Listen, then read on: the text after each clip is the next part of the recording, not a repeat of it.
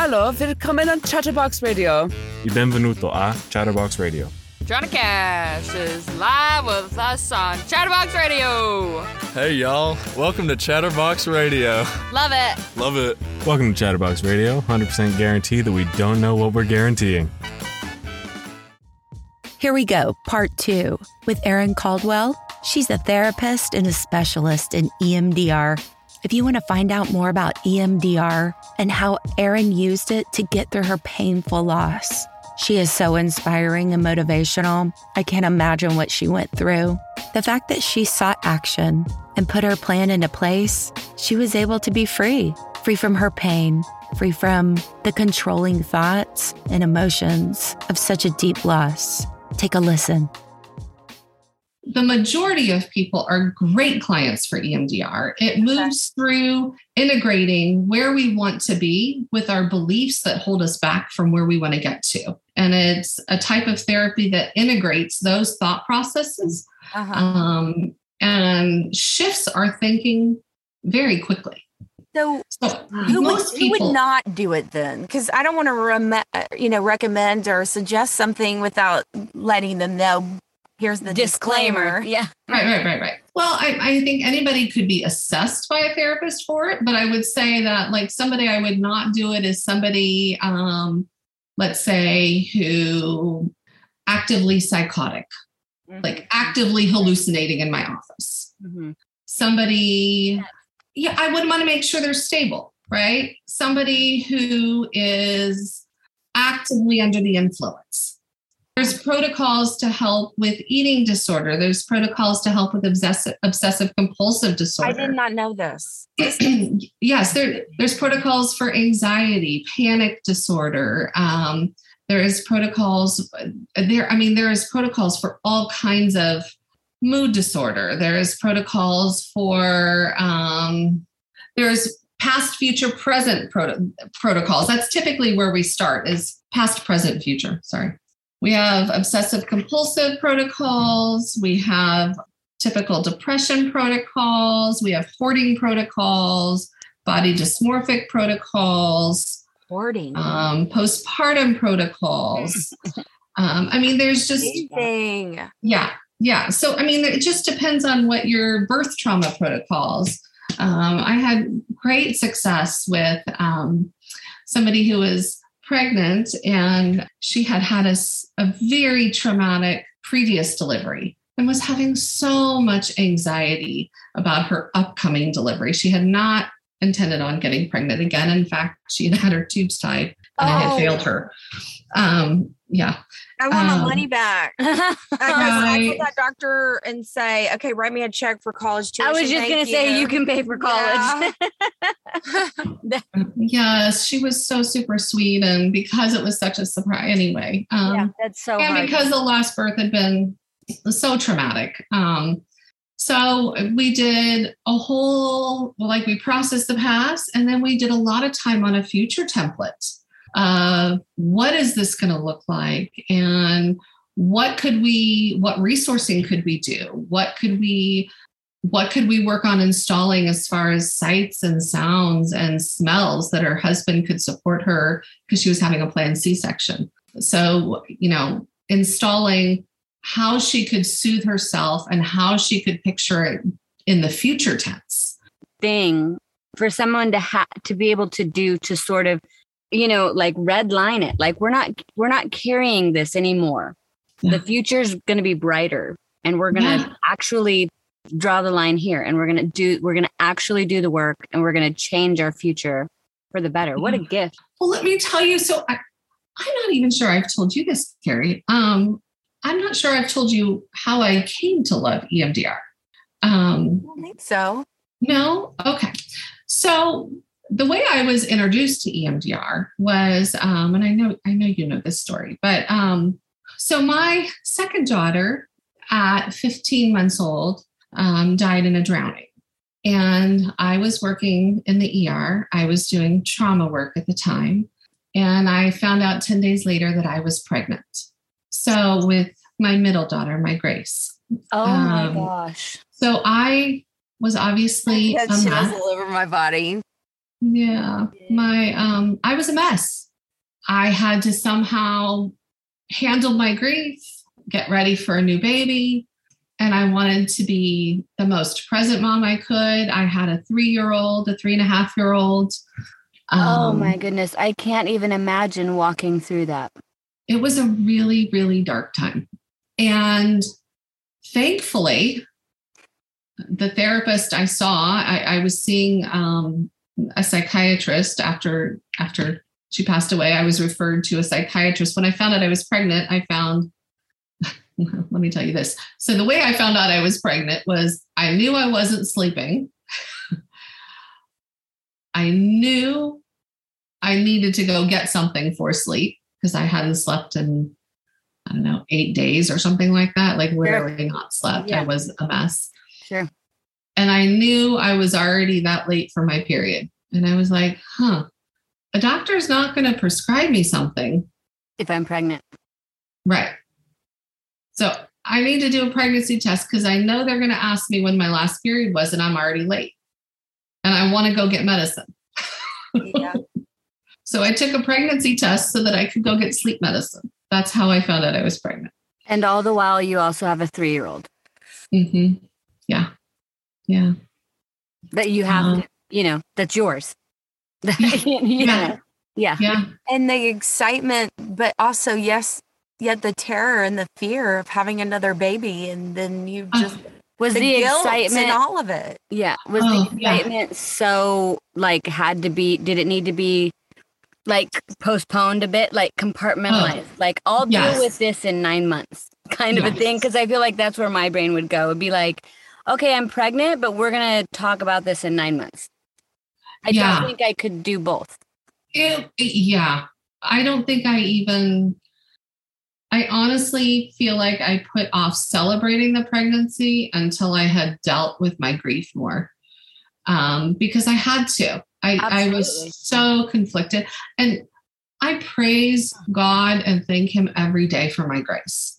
Um, she's one of the biggest blessings in my life. She You know, is. and, and I say I have a hard time with um, everything happens for a reason because I have a hard time making sense out of that loss in my life. yeah. But I can say that we choose to bring reason to what happens in our life. For comfort sake. Right. Yeah, or you know, just for our own personal meaning. I mean, what mm-hmm. what happened from there was I got EMDR and it changed my life. I mean, I I couldn't look at the pool. I couldn't bathe my daughter. I couldn't standing at the kitchen sink was horrifying for me because the running water in the pool and like I, none of that. And EMDR very quickly recovered me from that. How long did it take you? How many treatments did you go to? to so you started feeling like you were having a benefit. Oh, um, I want to say in less than 10 treatments, I had my daughter back, Emma back at swim lessons. Oh, you're kidding. I thought like Mm. you were going to say in 10 treatments, I started to turn a corner. Like in 10 So treatments, that's what I like you're back at the pool. Yeah, That's- no, I was able to have, I mean, I wasn't in the water, but I was able to yeah, sit. around it. And with a I was able to sit and Emma be in swim lessons. Mhm. And, you know, I had Grace, and then two and a half years later, I had Bridget. And Grace did infant survival swim lessons. Mhm. And by Bridget, I trained, and then I was an infant survival swim teacher for eight years. I taught tons and tons and tons of babies kidding survival swimming. No, I had taught it out of my home. I taught lots of babies. That is Uh, such a powerful story. Look at that. I mean, that's what I'm talking about, Erin. That's actually right there. You just Yeah. turned it around and gave back. well, that's recovering from the what I imagine would be just the most intense trauma that I could fathom for myself as a yeah. parent. Worst nightmare of your life. And then you literally go through this process, and this is what comes out on the and other end. then you're Think of how giving many- back and How many children you're potentially saving? But I mean, you're actually getting in the water and doing this is beyond like I Yeah. can't even wrap my mind around that. You didn't just you're the hands and feet girl of Jesus right there. That's hands and feet.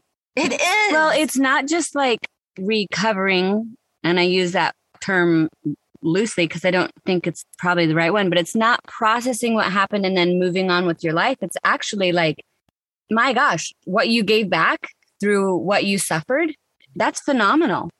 It hurts me though to think, like you said, I I don't because I wouldn't dare want to say it happened for a reason either.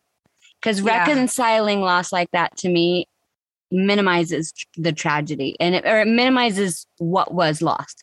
So I struggle with that reconciliation too. But on the flip side, how powerful for you to use this tool that allowed you to move forward in a powerful way. because there's a lot of people out there that say that happened to them, they would be angry for the rest of their lives. Stuff. The fact that you went and sought treatment and then you went to the pool, like I'm not sure if I would have ever been around a pool again. And I'm just being real with you. Like just But that's what the power is of that just- EMDR. you had to choose it. You had to get on your shoes and go get EMDR. You had Well- to get on your shoes and bathing suit Isn't that everything though? and go do. And that's what you're saying. And I love that. I'm so, you walk the walk, baby. Well, I, what I do believe is that we have to take control of choosing our life path. One thing I do say is that every choice is a choice. Like we're choosing to do something or we're choosing not to do something, but both are a choice. and both will probably be hard. Yeah.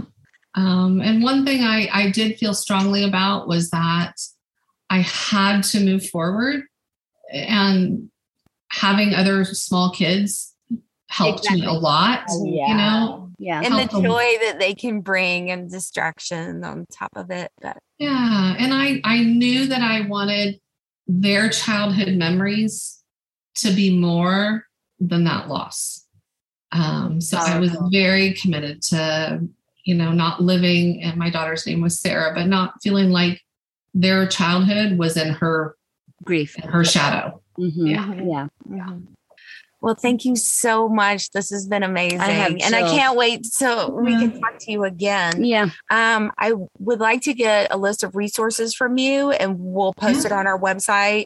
And so, Okay. because I want to make sure we got all the right resources that we can give people, Mhm. um, can find help. yeah. If And they're just need, yeah. Don't know where to start. I was so happy when you were sharing, started to share that story because you have so many amazing personal stories that you've been through that I know just those in and of itself will help so many people. So thank you for sharing that.